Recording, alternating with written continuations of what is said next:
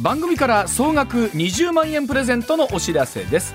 MBS ラジオ上泉雄一のエーナーでは6月12日月曜から16日金曜まで毎日お二人合計10人に現金2万円をプレゼント。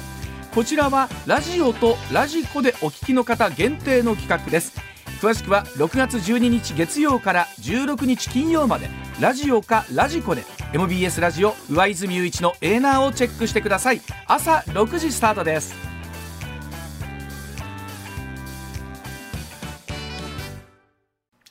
さあ時刻6時24分回りました。今朝の深掘り解説は経済アナリストで金融教育ベンチャーマネネ CEO の森永康平さんでございます。森永さんおはようございます。よろしくお願いします。はい、おはようございます。よろしくお願いします。はい、まずはこちらのお話からです。岸田内閣ステルス増税なんでしょうか、社会保険料引き上げ扶養控除の縮小退職金課税もという話でございます、さあ岸田内閣によります知らない間の国民負担が増えるストレス増あステルス増税が進んでいると言われています、え防衛増税社会保険料の引き上げ扶養控除の縮小などさらなる国民負担を強いる岸田政権のステルス増税の方針なるもの。先日発表された骨太の方針の原案にも潜んでいるということなんですがさあ森永さんまずはですね先日の経済財政諮問会議で発表された、えー基本方針2023いわゆる骨太の方針な原案なるものなんですが、さあこれを解説いただきたいと思うんですけれども。はい。はい。そうですね。まあ、あの、骨太の方針っていうのは今後の経済財政政策の、まあ、要は簡単に言うと方針といいますか、はい。はい。こんな感じでやっていくよとうん。いう、まあ、プランみたいなものなんですけども、はい。まあ、良かった部分からまずちょっと触れていこうかなと思うんですが、まあ、まずあの、経済の見通しというか、うん。今の経済がどんな感じなのかっていうのを、岸田政権がどういうふうに理解しているか、はい。これ結構重要だと思うんですよ。うん。例えば現状間違って理解してるんだったら、うん。多分これから出てくる政策も期待できないなるほど。そうですね。はい。うんうん。で今現状どういうことが起きていると理解しているかというと、うん。まず30年ぶりの高い水準の賃上げが起きましたと。はい。うん。で、まあ、これはあた正しいですよね。はい。あの今年の春闘、強い数字が出ましたと。そうですね。はい。うんで、企業の投資意欲も高まっているということで、まあ、いわゆるこれまでこうデフレ経済と言われていたものが、いよいよ断ち切られそうだと、うん。全くできそうだとうん。いうことが書いてあって、うん。まあ、この認識は僕も正しいと思います。はい。はい。なので大事なのは、脱却できたんじゃなくて、脱却できそうだというのがポイントで、うん。来年以降も今年みたいな強い賃上げがずっと続くようにしていきましょうねとうんいうところは僕も全く同意で正しい認識だなと。はい。で、それ以外に良かったところっていうのは、うん。まあ、例えば防衛とか安全保障、うん。経済安全保障、うん。あとはデジタル化による効率化、はい。このあたりがまあもともと掲げていたものが改めて書かれているとうん。いうところで、このあたりはうん。比較的うん。良かったのかなというふうには思いました。はい。うん。はい、うんただし、ただし？気になるところはやっぱりいっぱいあるんはいですよ。ええ例えば例えばそこですよね。うん。で、一番気になるかなというのがやっぱりこの財政の目標とうん。いうところで、まあ、財政健全化の旗を下ろさず、うん。これまでの財政健全化目標に、うん。えー努めていく、取り組むとうん。いう、まあ、今まで書かれていたことが、もうそのまま普通そのまにまではい。書かれちゃうと。うん。で、これはまあ、一般的にさらっと読んでしまうと、うんそれ財政健全化した方がいいだろうって、はい。ほとんどの人は多分こう読み飛ばしてしまうと思うんですけど、うん。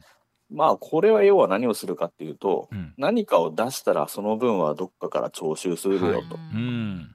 いう話になっちゃうんですよね。うん。はい。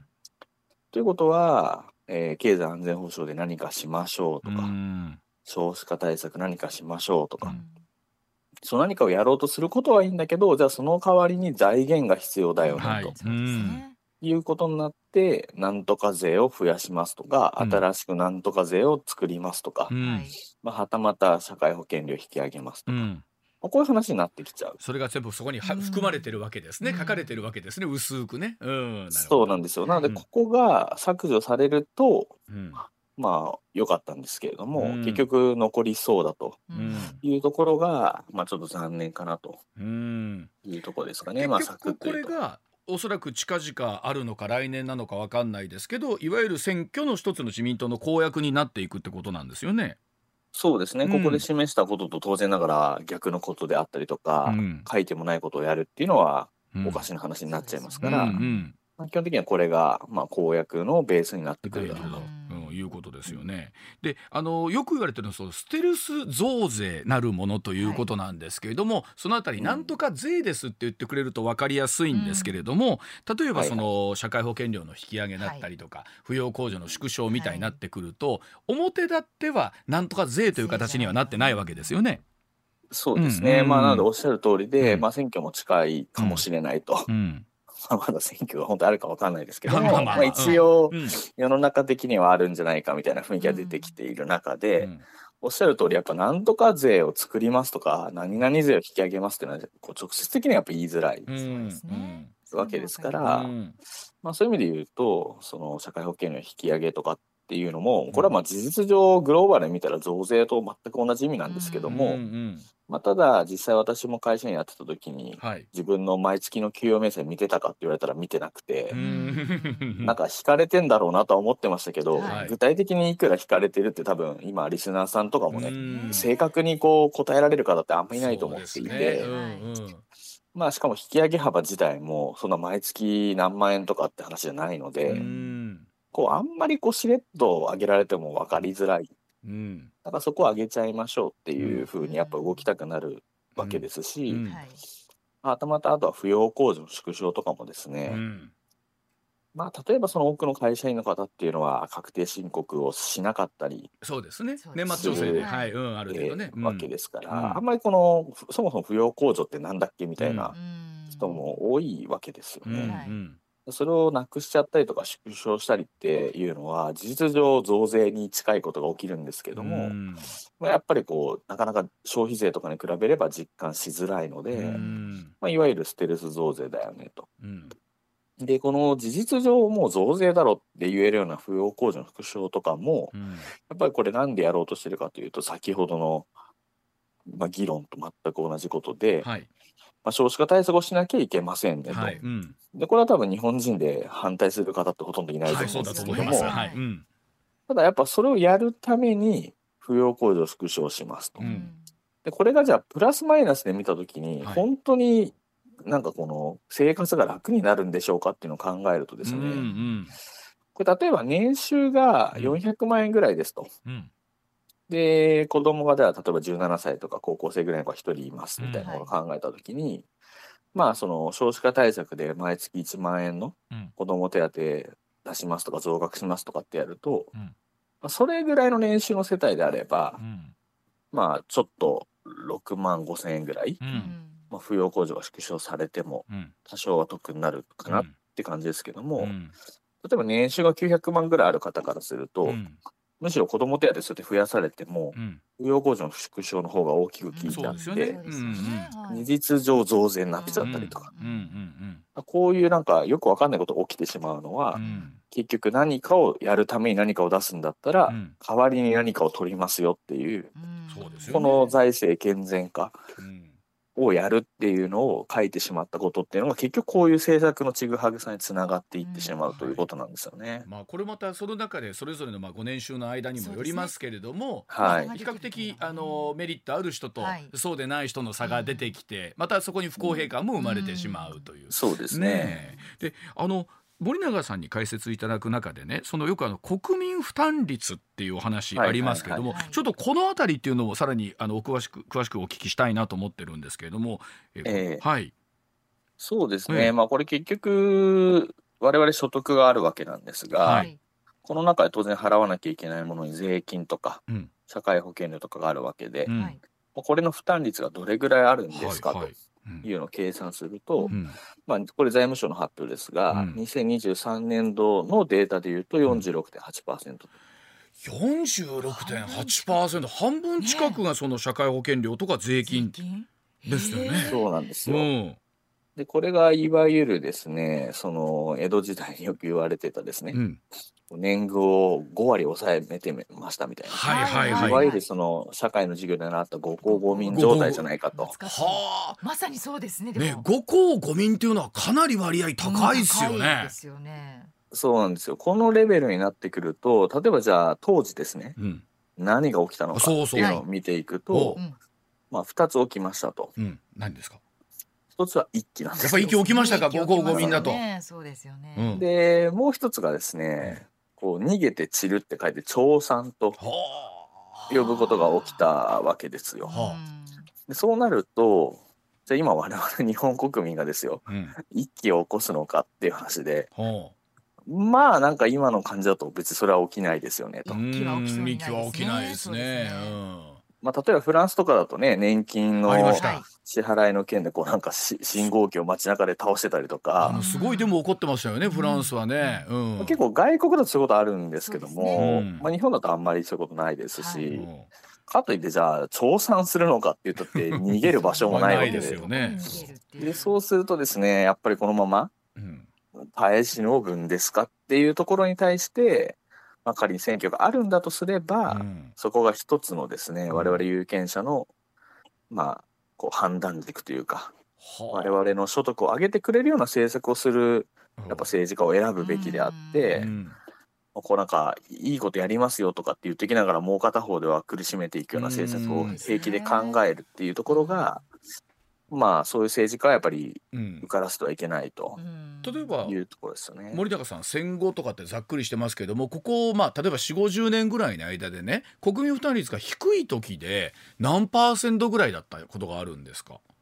まあやっぱり3割とか2割とかですね。この辺りの水準にはあ。まあをやっていきたいと。でまあでもそれができるのは、やはりそのいわゆる人口ピラミッドがですね、はい。綺麗な三角形になっていると、はいなるほど。そうん。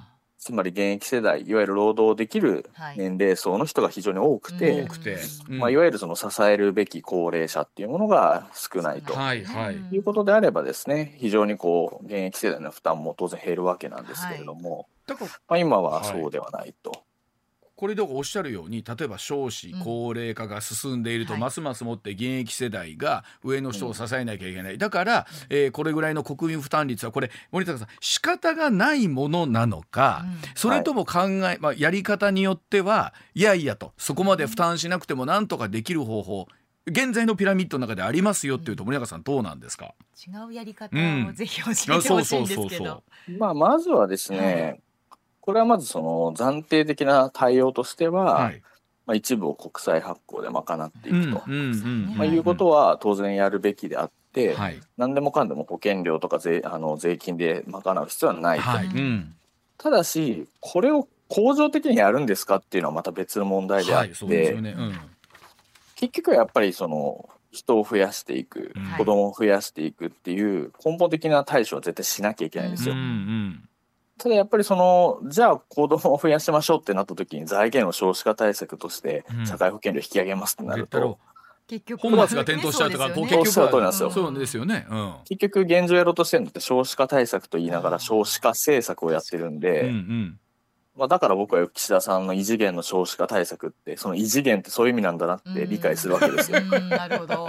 異次元なるほど。そうですね考え方がもう大きく異なりますもんね。うんなるほそうそうどそ。だからまず目先はその国債を発行するっていうとすごい嫌がる人たちもいるんですけど、うん、でもしょうがないでしょと、うん。少子化対策って言いながら社会保険料上げたら意味ないんだから、うん。まずは国債手当しましょうと。うん、ただ一方でずっと国債でやっていきますってなると現状良しとすることになっちゃうので、うん、その国債で賄ってる間にうん、そのちゃんとした少子化対策を取ってうん、子供をどんどん増やしていくような社会を作っていきましょうと、うん、うん、そうなればうん、その昔に戻るわけですよね、うん、で多くの現役世代が一人の高齢者を支えるような形がはい。実現できるわけですから、はい、うん、なのでそのよくこの議論をすると国債を発行したらいいじゃないかっていうとですね。うん、そんなのをやるとなんかこう財政がなんちゃらかんちゃらとかうん。反対してくる人はいるんですけど、うん。うん、やっぱそこでゼロ一の議論をするんじゃなくて、うん、まあ、今みたいにここまではそうしましょうと。なるほど。は。い。ただその間にちゃんと人口ピラミッドが戻るような政策を打ちましょうと。いう議論をやっぱ分けてしていった方がいいのかなと思いますよね。本当いつも思いますけど人口ピラミッドだけは今日やったから明日ね明日ねあの1000万人人口が増えるわけじゃないですからね。そうそうなんですよ。うんねでまあただ今回ちょっと岸田政権も少しは変わってきたなというあそうですかかはい自民党内部のそのいわゆる積極財政派の動きも多少は効いてきたなと思うのが、うんやっぱその投資をするうん国が投資をする際には多年度にわたる計画的な投資みたいな言葉が結構出てくるんですよね。はいうん。今までって日本ってこう単年度主義でうん。あなるほど。何かやるんだったら予算を単年度でつけてうん。単年度の税収にバランスさせると。うん。そういうのがまあ基本スタンスだったのがこう多年度にわたるっていうのがよく出てきてあらちょっと変わったなと。将来を見据えてというところが出てるってことなんですね。うん。なるほど。そちょっと変わったなってこうよく思ってたんですけど、はい。その次の行にですねうん。経常的歳出については毎年の税収などで着実に賄う 構造にするって書いてあって変わってないんかいそこは根本は一緒なんだ。あのそうなんですよ。えはいいいいメッセージは出してるんだけど、ね。でもあのとで単年度は単年度でしっかり見ますよっていう。そうですよだからこう読んでて、はい。まあ総論ダメじゃんと思ったんですが、はい。なんかこうおってなってからずっこけるっていうのが結構今回の懸案多かったですね。期待させといてなるほど。こけるでもそこまでしっかり我々ねなかなかこう読み込むこともねね。なかなかできないこともありますので、はいそのあたりを解説いただいて分かりやすいわけなんですけども、ではそんな日本のお現状なんですけどもこちらでございます。さあバブル以降最高値更新で盛り上がる日本の株式市場のお話です。さあ6月に入ってからなんですが日経平均株価が33年ぶりいわゆるこうバブル崩壊後というところの最高値、えー3万2000円台に到達するなど上昇基調で推移続いています、はい。えー週明け12日の日経平均株価、えー続伸をいたしまして終値3万2434円でした。さあ日本株好調の理由はどこにあるのか。そしてこの好調は続いていくんでしょうか？森永さんお話を伺っていきたいんですがこの本当バブル期以降最高値ってよく聞くようになりましたが、そうですね。このまず、えー、25%ですか？年初来で。そうですね。ね。うん。だからかなり日本株が強いなという印象は受けますし、うん。はい。まあいろんな報道を見ているとどうしてもこう枕言葉につくのはバブル以降の最高値だっていう話になるの うんで、まあ要は多分それを不安に思う方って出てきちゃうはずなんですよ。あ不安につまりバブルの時の高値なんだって思うと、はい。それでちょっと読み替えれば、うん。今がバブルだって話になっちゃうわけですよね。なるほどこれは本当にあの言葉の魔力ですね。ううん。そうするとちょっとこうじゃあ逆に言うとこのしばらく高いけどどっかで暴落するんじゃないかみたいな、うんうん。まあ、不安になる方も出てくるかなというふうに思うんですけども、うんうんまあそういう時っていうのはそもそもなんで上がってんのかっていう理由をですねちゃんと冷静に見ましょうと。うんうん。でで今回その日経平均上がった理由っていうのはよくそのメディアの解説とか僕もね同業の方の解説聞きますけど、うん。まあ、大体その分かりやすく解説したいがゆえに、うん。これですって1個上げがちなんですけど、うんまあそんなことないだろうと。まあ 複数がやっぱりねえー要因ありますからね。うん。こんだけ強いんだから、うん。絶対なんか理由がいっぱいあるよねと。なるほど。でまあちょっといくつか紹介するとですね、まずその皆さんご存知の通り今欧米はうん。この1年ちょっとですね、うん。ずっとインフレを抑えるために急激な利上げをしてきたと。はい。うん。で実は日本だけは黒田さんが緩和を続けていたんですけども、ね。日本も今足元物価が上がってきてるわけですよね。っうん。はいてことは日本もそろそろ金融を引き締めるんじゃないかと、うんううん。ん海外勢はそう思っていたわけです。うん。はい。でそのじゃあきっかけはいつなんだっていうと、うん。4月の、えー8日に黒田総裁が10年間の任期を終えてですね、うん。上田総裁に変わると、はい。ここがやっぱりそのタイミングとしては一番うん。金融政策が変わりやすいんじゃないかとはい。思ってたわけですが実際蓋を開けてみると、うんまあ、その上田さん自身は黒田さんがやっていた緩和策全てに対しては同意してなさそうな雰囲気が出てますけど、ううん。んまあ、例えば ETF を買うとかね、うん。まあ、こういうものはちょっとどうかなっていうスタンスは示しているものの、まあ、基本的には今は緩和すべきだと。うん。ある意味黒田スタイルをそのまま貫くぜっていうのを表明したわけなのはいはい。でそうすると世界的に見てなんか日本だけ先進国で緩和してるよねと金融。っうん。ということでまずここが安心感が出たということですよね。うんうんなので春先以降日本は緩和がまだ続くということで日本金余り続くじゃんということでまずいいねと。はい。でもう一個のポイントは、うん。これ結構今の話につながりますけども、まあアメリカがバンバンバンバン利上げしていく中で日本を緩和していくということは、アメリカの金利がどんどん高まっていって、はい。日本は金利据え置きですから、うん。はい。まあ、ドル高円安になると。はい。うん出てくると円安って日本の経済全体で見るとプラスに働くというのは、うん。えー内閣府も OECD もそれぞれ試算を出してるんですけども、はい。うん。まあということはこれ追い風だよなと日本経済、うんうん。まあ、これが2つ目の理由であるどはい。うん。で3つ目はですね、まあ、コロナの5類以降もありまして、うん。こうようやく我々も旅行行ったりとかそうですね。内需が回復してきたと、はいはい。うん。でそれに合わせて円安なのでからのインバウンドが入ってくると、はい。うん。となると日本の経済って55%ぐらいが消費でできてますから、まうん。あこの消費が回復していくってことはこれもまた日本経済にプラスだ、ほうなるほど。まあ、こんな感じでこうどんどん理由がいい理由が重なっていく中うで中で。やっぱ最も大きかったなと僕は思っているのは、東証がですね証券取引所がうん。日本の企業に対して、うん。お前ら割安に放置されすぎだろうと。ほう。うんでこの割安というのはどういうことかというと、うん。いわゆるその PBR というですね、うん。株価純スタンバイ率というのがあって、はい。うん。まあ要はこれ1倍というものが一つの基準になってうんいて、うん。1倍を割れている場合例えば0.8倍とか、はい。うん。こういう場合は明らかに理論上、うん。ありえない割安状態になっているっていうふうに考えることができるうんんですね。うんまあ一番わかりやすい感じで言うと例えば PBR0.5 倍っていうのはどういうことを指しているかっていうと、うんはい。お財布に1万円入ってますと、うん。はい。でも5000円で買えますと。うわあほなもう単純に5000円儲かるじゃないですかえーってことですよね。これは PBR0.5 倍ってことなんですよ。うん。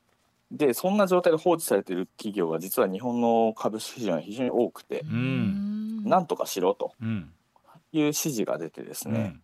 早速日本の会社の中ではいわゆる自社株買い。うん。つまり自分のお金ではい。会社自身が自分の株を買うことによって、うん。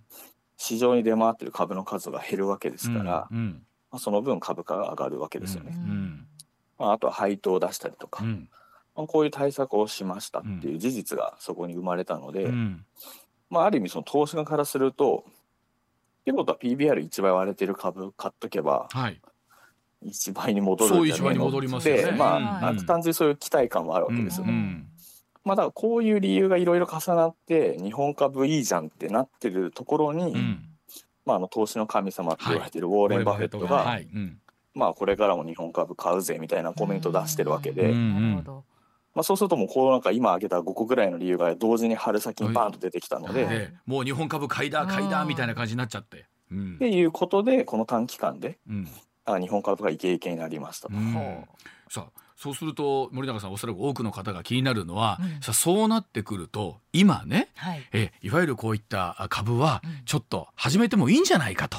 うん。うん。そうですね。ね、今実際なんかそういうお問い合わせも証券会社にははい。なんか多くあるそうなんですが、増えてるみたいさあそこでそういった我々に森永さんアドバイスできることがあるとすると はい。どういうことですか？しまあ、そうですね、うん。あの皆さん確かに証券会社で口座を新たに作り出したりとか、うんはい。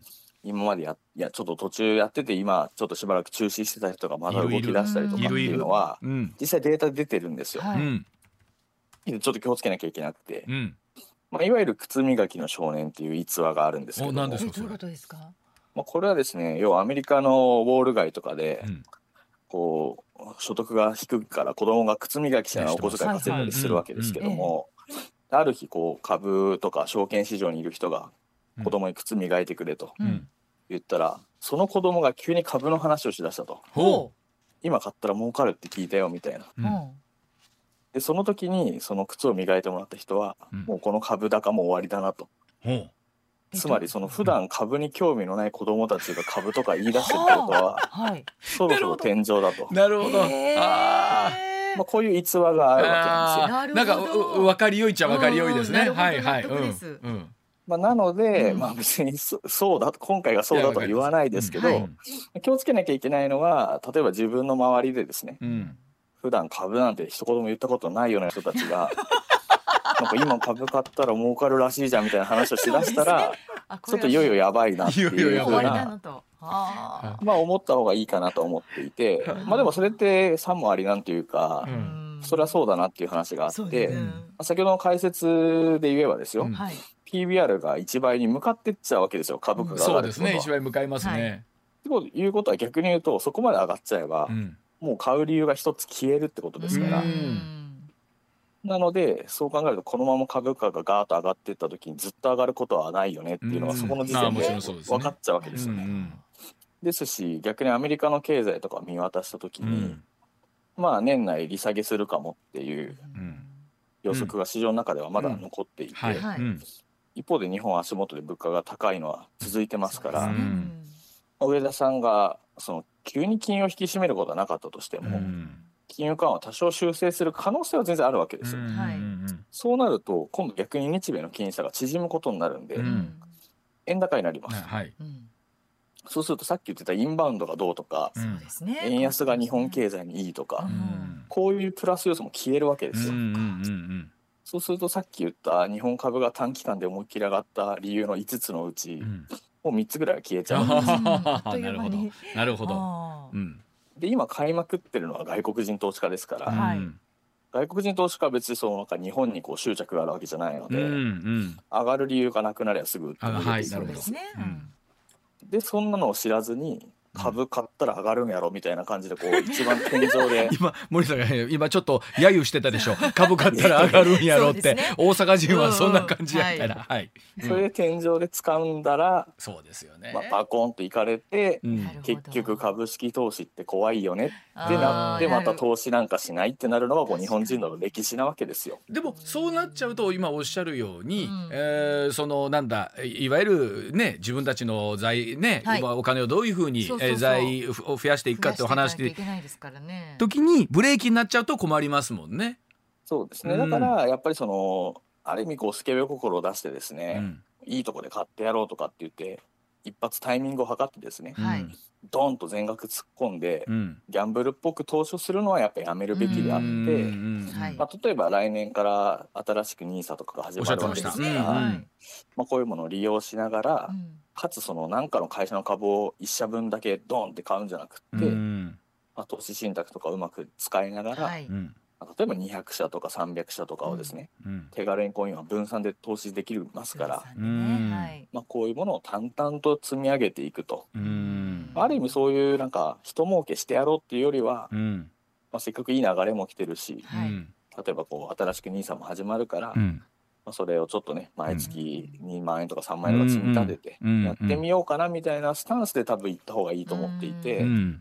やっぱこのタイミングで慌てて急に証券口座作ってうんやってやるぞみたいなこうこの変な熱を持つのは まあやめた方がいいかなって気がします一番。陥りがちですけどでねそれもそれで言うね。とさっきお話しあったそはい。のバブルという言葉って、はい。やっぱりこのあれから33年経ってもねまだなんかネガティブな要素というかそっちで取られちちゃねゃうところの言葉ではあるんですね。うん。やっぱりね。うん。まあでもじゃあこれがバブルなのかっていうと別にそんなことないだろうと個人的には思っていて、はい。うん普通に経済政策やってればですよ、うん。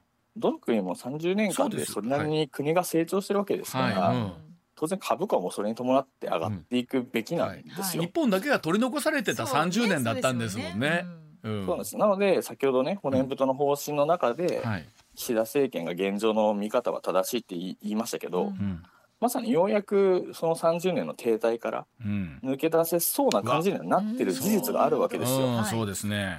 らそれを考えれば、うん。また別の株高の要因にも思えるわけで、まあ、つまり30年間ずっと停滞していたから株価も停滞してたわけで、ようやくその停滞から抜け出そうだっていう兆しが見えてるうんわけですから、はい。で株価っていうのは基本的に先読みをして動くんですよ。うん。はいつまりこの脱却しそうだなという現状があるってことは、うん。先読みは脱却をしたことを先読みしてるんで、うん。そうですねなるほど。それを見て株価が先に上がってる。なるほどうんはいはいうん。で逆の考え方をすれば、うん。ここで岸田政権が例えば、うん。まあ、たまたま実は今年だけそうで来年から賃上げがまた大したことなくなっちゃったとか、うん。またデフレに突っ込んじゃったみたいなことをやってしまうとうん。失望売りが出てうん。株が低迷するってことは全然あり得るので、うんまあ、そういう意味でやっぱり、うん。その投資をする人にとっても、はい。この岸田政権がどんな経済運営をやってくれるのかっていうことはやっぱすごく注目が集まるところだなとは思いますよね。なるほ。ど。面白い。本当になんか本当その通りだなと思いながらお話聞いてまして、ねあのねついついよし電話だみたいな。よしパソコンで口座開くぞっていう人。はい。自分も含めてなんですけども、はい。さあ続いてはこちらです。WHO が低カロリー甘味料控えてとの指針をまとめました。低カロリーを謳う飲料や食品に使われる甘味料をめぐりまして世界保健機構 WHO が体重管理や病気予防のための摂取控えるよう進める指針まとめました。280件以上の研究報告をもとに長期的には体重管理に役に立たないとしているんですね。一方甘味料業界の国際団体は科学的に厳密ではないと反論しています。人工や天然の甘味料非糖質系甘味料と呼ばれまして砂糖などよりもカロリーが低いと言われています、まあ、WHO 新たな指針で体重管理や糖尿病などの予防のために非糖質系甘味料を利用しないことを勧告しているということなんですがさあ森永さん森永さん20キロ以上ダイエットされたんですって。そうですね、もともとかなりデブってまして、はでこれはまずいなということで、ああのダイエットしました。はい。お父様がそれこそ、はいはいはい。あのね結果にコミットするぞでかなりはいはい。絞られたのを私もテレビで拝見したんですが、ええ。同じような時期なんですか？また別の時期に。別の時期で、しかも私の場合は自分でっていうかあ自、分で。特に何か使ったわけではなくですでね。そのはい時はどういうとこ意識されたんですか、やっぱり最初はですね、うん。知識がないまま自分で頑張っちゃったんで、うん。こうなんかカロリーを、そうそ摂取カロリーを下げればいいのかなみたいな。うまさにこういう世界ですよね、うん、そうですね。んんん。だからまさにこういうのにもちょっと頼っちゃったこともありましたけどうんも、うん。ただまあ冷静に考えるとですね、うん。その太まあその体質的に太ってる人は別として、うん。私みたいにこう食べたり飲んだりするのが好きで太っちゃうタイプの人間が、うん。カロリー制限だけで痩せようとすると、うん。そのまあ一生痩せるんですが、うん。でもそもそも食べるのが好きな人間なので、うんいあ続かないんですよね。わかるわ。うん、結局どっかでなんかある程度体重の目標が達成すると、うん。そう。じゃあ食べていいやってなって結果リバウンドするんですよ。う。ん。でそれって繰り返してると痩せにくい体になっちゃうんですよ。そうそう。なので、まあ、途中から気づいたのは、うん。まあ、もちろんカロリー制限とかもある程度はするんですけど、やっうんぱそれ以上に大事なのは運動だなと。ああ。うん森さんが何やったんですか？まあ僕の場合はまず長距離のランニングがメインだったんですよね。でそれでまあ有酸素運動をしていくっていうことと、うん。ただやっぱりその有酸素運動するとカロリーは確かに消費できるんですけど、はい。うん筋肉がどうしてもこうそれやりすぎてやると落ちちゃうんですよ。うん。なるほど。で筋肉が落ちると基礎代謝が減るので、はい。はい。逆にちょっと食べただけで太りやすくなっちゃうと。なのでその筋トレと有酸素をまあ日にちを分けてほ両方やると、まあ、いうことをやって、うん。まあ、20キロ落としたちなみに何キロが何キロになったんですか？もともと80キロにあってうん。はい。それ60キロまで落としたって感じそですその期間どれぐらいかかったんですか？僕は半年ぐらい。半年で20キロですか？でどうですか？どれぐらいのペースで走りはったんですか？まあ走ってる距離でいうと10キロぐらい10キロぐらいを。をまあほとんど、まあ、1日おきとかそんなあ感じで。ーまあまあうんうんあのまあ10まあ。キロもちょっとですけどゆっくり走り始めたらうん。そないに長い距離じゃなかったりしますもんね。うん。まあ、やっぱ最初のそう。45キロは結構辛いんですけど、辛い。うんはいはい。そこを超えてくるとあんまり辛くなくなってくるっていうのがありますよね。い。今も続けてらっしゃるんですかそのペースは？でまあ60キロまで痩せちゃったんで、そうそう。はい逆にその今までのパターンでいうともう痩せたからいいやってなっちゃうじゃないですか。なのでこの痩せる以外の目標を持とうということで、うん。まあ、それであの今ちょっとキックボクシングをあ今流9月に行りですね。試合出るんで、え試合出るんですか？試合出るんですか？はい、で試合出るためにあの体重リミットがあるんで。えな何キロなんですか体重リミット？一応60キロ以下で出るつもりなんで。森永さんっておいくつでしたっけ？今年38ですね。ああじゃあもうギリギリぐらいですね。そうなんですよ。だからこのダイエットの長くさせるポイントはやっぱその体重の目標だけだと達成した瞬間終わっちゃうのでなるほど。やっぱそれの先になんか例えば大会にこうやって出るとか、はい。あまあ、そういうものを付随させていかないとあった方がいいですよね。そうでもそれは森永さんよく言われますけど意志がねうん。強くないとできないんじゃないかとかまあいろいろあるじゃないですか。森永さんなんか決めてることとかってあるんですか？そのなんかそれはです、ね、結局私もそんな別に意志が強いわけじゃないので、うんまさにこういう番組を利用させてもらっていますというかですね、うん。うんもう僕あのいろんな現場でうん。いやボクシングの大会出るんですよって言いまくってるんですよ。なるほど。もう自分を追い込む。言うこともうによって、ね、SNS でもはい。普通に言いまくってます。あなのであ仮にこれ出なかったら、うん。お前嘘ついたなってなっちゃうからです。ー やらざるを得ないっていうね。そうか。ということは何かダイエットは宣言した方がいいんですね。よくそう言いますよね友達でもご家族でも。うんうんまあ、なのでその SNS とか、はい。もうとにかくいろんなとこでやってんだぞと。ううん。それをアピールするのは別に自己顕示欲じゃなくて、うん。はい、追い込むわけですよ。自分を追い込んでるんだ。えちなみに森永さん試合いつなんですかキックボクシングは？9月の上旬になっおてーあと3ヶ月か。三ヶぐらい。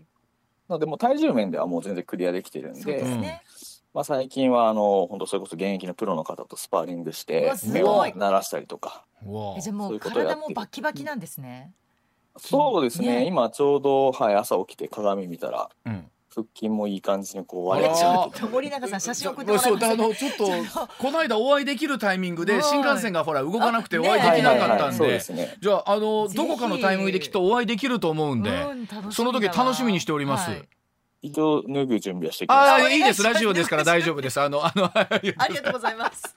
りました。じゃあ森永さんあの次回以降も経済とダイエットのお話ダイエットでハイブリッドでまたお聞きできればと思っております。わかりました。はい今週もどうもありがとうございました。あはいありがとうございました。上泉雄一のエーナー MBS ラジオがお送りしています。ツッコミニュースランキング時事問題から芸能スポーツまで突っ込まずにはいられない注目ニュースを独自ランキングでご紹介、はい。まずは芸能スポーツです。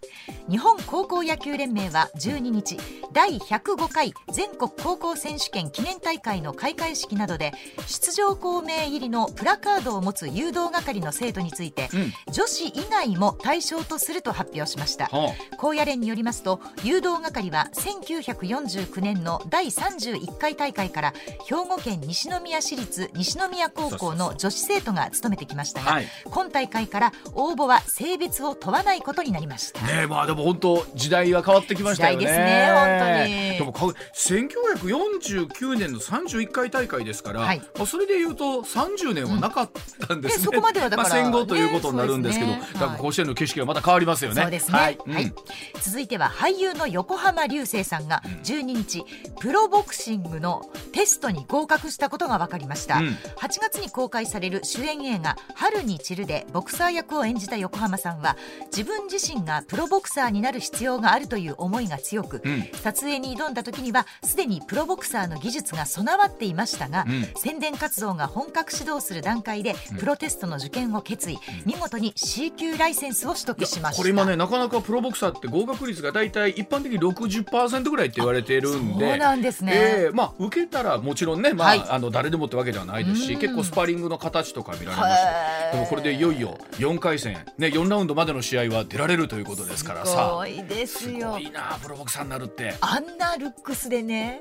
で ほんでこのだって映画のためにね役作今言ったら役作りじゃないですか。その段階でもうその素質があったっていう。いや、うん、すごくないですすかごいな、まあ、何でもできる人は何でもできる。天はね二物も三物も与えるんですよ。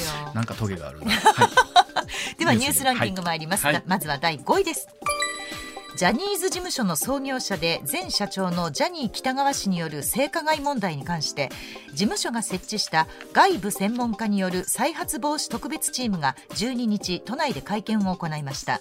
今後すでに被害を訴えている元所属タレントへの聞き取りなどを調査を行った上で提言を取りまとめるということです、まあ、この外部の専門家ということなんですけども、はい。どれぐらいこのしっかりと聞き取りをしているのかってね、今後の発表をさらに待ちたいですね、これはね。ね。うん。では第4位埼玉県の県営プールで開催予定だった6つの水着撮影会が過去に過激なポーズでの撮影が確認されたなどとして相次いで中止となった件について埼玉県の大野知事は違反が認められなかった4団体のイベントは中止要請を撤回するよう指導したことを明らかにしました、うん、大野知事は12日の会見で表現の自由があり撮影会に公が介入するものではない、うん、ルールが曖昧な形では開催できないので全ての会場に共通ルールを設けてほしいと述べました、うん。公園緑地協会は今後、県営プールでの撮影会の許可条件などについて専門家を交えて検討していくことにしています、まあ、もちろん公のところでどうあるべきかというのは議論するべきではあるとはもちろん思うんですけども、ねはい、ただあの前回のねか、うん、に関して言うとこう開催の2日前に中止決まったとなってくると、はい、それで準備をしていた人たちというのもいらっしゃったわけなんで、ね、まあ、本当この許可条件というか、はい、どうあるべきかというのをしっかりとね設定してほしいですよねこれはね。うん、では第3位です。マイナンバーカードをめぐるミスやトラブルが相次いでいる問題で岸田首相は12日2024年秋に現行の健康保険証を廃止してマイナ保険証に一体化する政府方針に変更はないと強調しました野党は現行の保険証を廃止せず存続させることを求めましたが首相は一体化が進むことでより良質な医療を提供することができるようになるとして来年秋の廃止に向けて取り組みを進める考えを強調しました、まあ、本当新聞各紙の世論調査を見てみても、はい、不安があるとおっしゃってる方も、まあ、多くいらっしゃるということなんで、はい、結局その不安が取り除けんことには皆さんがということはあると思うんでね、ちょっとトラブルがね続いてましたからね。そこをどうやって改善していくかですよね。これね、うん、では第2位です。領土奪還を目指し反転攻勢を進めるウクライナ陸軍は東部ドネツク州から南部ザポリージャ州にかけて少なくとも3つの地域で軍事作戦を展開し一部では集落を奪還したと主張しました。大規模反転攻勢の開始後集落の奪還を発表したのは初めてでウクライナ、えー、ウクライナ反攻失敗を主張するロシア側の情報戦に対抗する意図もあるとみられます、まあ、本当にこれはそれも含めてということになりますけれども反転攻勢というのはどういう形になっていくのか、うんはい、今後の選挙を見守るしかないですねこれはね、はい。うん、では第1位参りましょう政府は6月に決める経済財政運営と改革の基本方針いわゆる骨太の方針で防衛増税の開始時期について2025年以降を視野に入れた記述を盛り込む調整に入ったことが分かりました。これまでの政府方針は24年以降の適切な時期としており後ろ倒しを示唆する文言が盛り込まれました、うん、首相が近く衆議院解散に踏み切るとの観測もある中選挙戦での増税議論を回避する狙いもあるとみられます、はい、この辺りのお話についてはこの後森永さんにじっくりとお話を伺っていきたいと思います。お知らせの後森永さんの登場です。番組から総額20万円プレゼントのお知らせです。MBS ラジオ上泉雄一のエーナーでは6月12日月曜から16日金曜まで毎日お二人合計10人に現金2万円をプレゼント。こちらはラジオとラジコでお聞きの方限定の企画です。詳しくは6月12日月曜から16日金曜までラジオかラジコで MBS ラジオ上泉雄一のエーナーをチェックしてください。朝6時スタートです。